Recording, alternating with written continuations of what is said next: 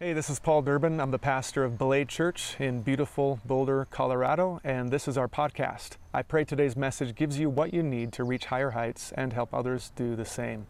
In modern day Turkey, there's a city called Alaşehir. Not many people know about this city, but when we call it by its ancient name, more people are likely to recognize it. Alaşehir's ancient name is Philadelphia. No, not the one in Pennsylvania. This is the one that was home to one of the churches that Jesus addresses in the book of Revelation.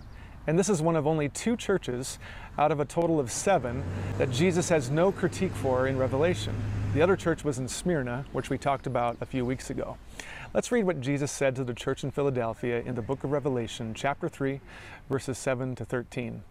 To the, to the angel of the church in Philadelphia, write These are the words of him who is holy and true, who holds the key of David.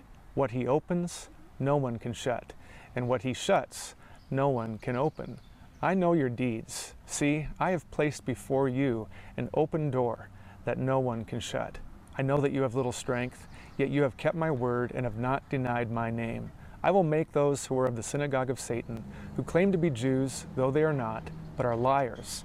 I will make them come and fall down at your feet and acknowledge that I have loved you. Since you have kept my command to endure patiently, I will also keep you from the hour of trial that is going to come on the whole world to test the inhabitants of the earth. I am coming soon. Hold on to what you have so that no one will take your crown. The one who is victorious, I will make a pillar in the temple of my God. Never again will they leave it. I will write on them the name of my God and the name of the city of my God, the new Jerusalem, which is coming down out of heaven from my God. And I will also write on them my new name. Whoever has ears, let them hear what the Spirit says to the churches. Did you hear all the references to doors in this passage?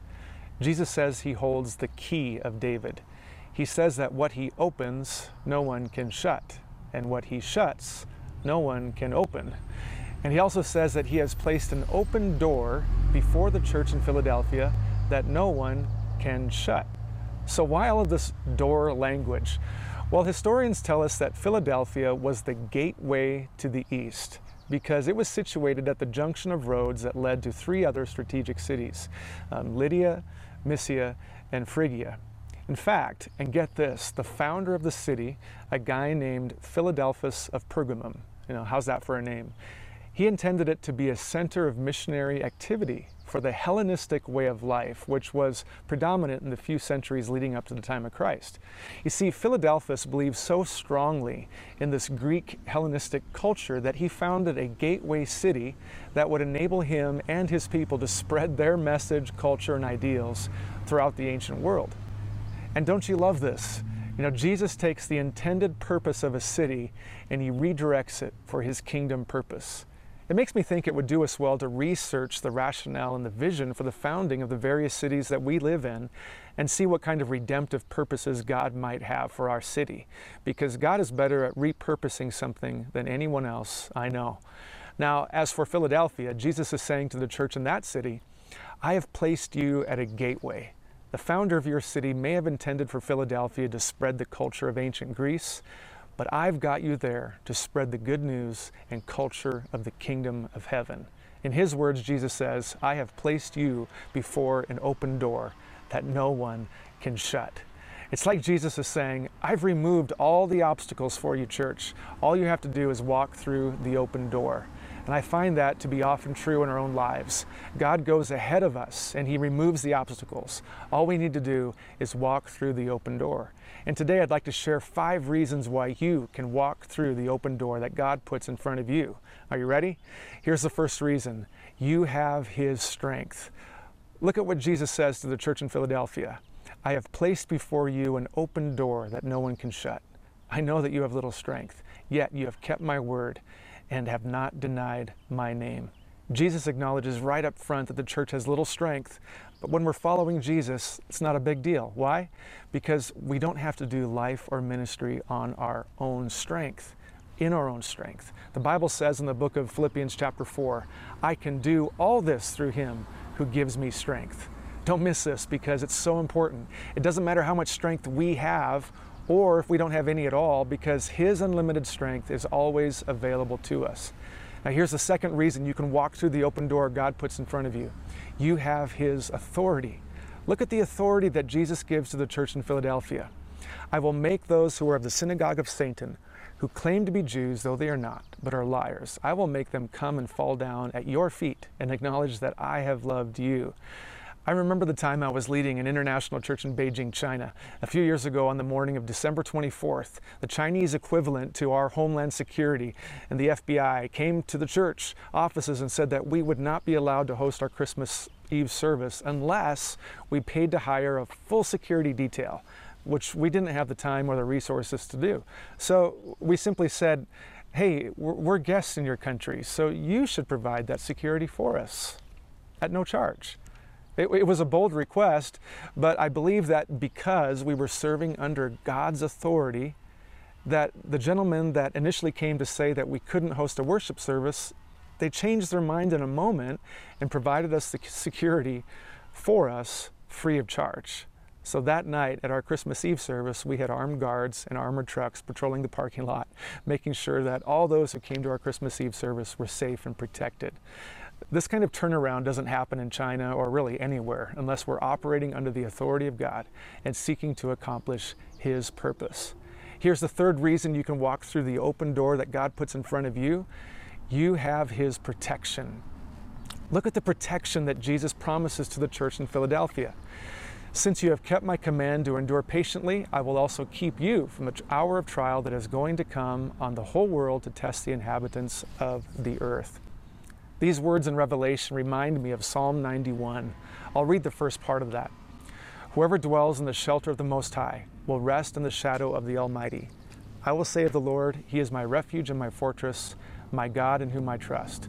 Surely He will save you from the fowler's snare and from the deadly pestilence. He will cover you with His feathers, and under His wings you will find refuge. His faithfulness will be your shield and rampart. You will not fear the terror of night, nor the arrow that flies by day, nor the pestilence that stalks in the darkness, nor the plague that destroys at midday. A thousand may fall at your side, ten thousand at your right hand, but it will not come near you. You will only observe with your eyes and see the punishment of the wicked. You see, when we walk through the doors that God opens, you walk in His authority and under His protection, and you can count on that. Here's the fourth reason you can walk through the door God puts in front of you you have His resources. Look, look at how Jesus reminds the church in Philadelphia of the resources they already have. I'm coming soon. Hold on to what you have. How often do we complain that we have nothing, when in reality, we always have exactly what we need, and quite often, we have more than we need?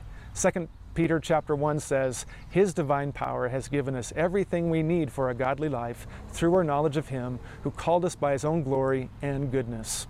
And here's the fifth reason you can walk through the door God puts in front of you you have His promises. Look at the promises Jesus gives to the church in Philadelphia. The one who is victorious, I will make a pillar in the temple of my God. Never again will they leave it. I will write on them the name of my God and the name of the city of my God, the new Jerusalem, which is coming down out of heaven from my God, and I will also write on them my new name. You know, as God put it on my family's heart to move from Beijing, China to Boulder, Colorado, He gave us some promises. He promised that we'd be able to live right in the city, and that's exactly where we live. He promised that we would give us favor in this city, and that's exactly what we've been experiencing. We've discovered that when God makes a promise, He keeps it. We're told in 2 Corinthians, for no matter how many promises God has made, they are yes in Christ. And so through Him, the Amen is spoken by us to the glory of God. Has God set an open door before you? You need to know that you have what it takes to walk through that door. Why? Well, we've talked about five reasons. One, you have His strength. You know, you have little strength, but He has infinite strength. So stop leaning on your lack of strength and lean instead on His abundant strength. Two, you have His authority. When God opens a door, no one, and I mean no one, can shut it. As you submit your life to Him, you have the authority you need to walk through the door. Three, you have His protection. We hosted a worship service in the middle of Beijing on Christmas Eve. You know, who gets to do that unless God has opened the door? Four, you have resources. When it comes to doing what God has asked us to do, we ourselves never have enough, but with Him, we always have more than enough. And five, you have His promises. No matter how many promises He has made, they are all yes in Christ Jesus. So, no more excuses. It's time to walk through the open door. Thanks so much for joining us today. If you enjoyed the podcast, I invite you to subscribe, share it with your friends, and visit us anytime at belay.church or on social media at belay church. Thanks again for listening, and God bless.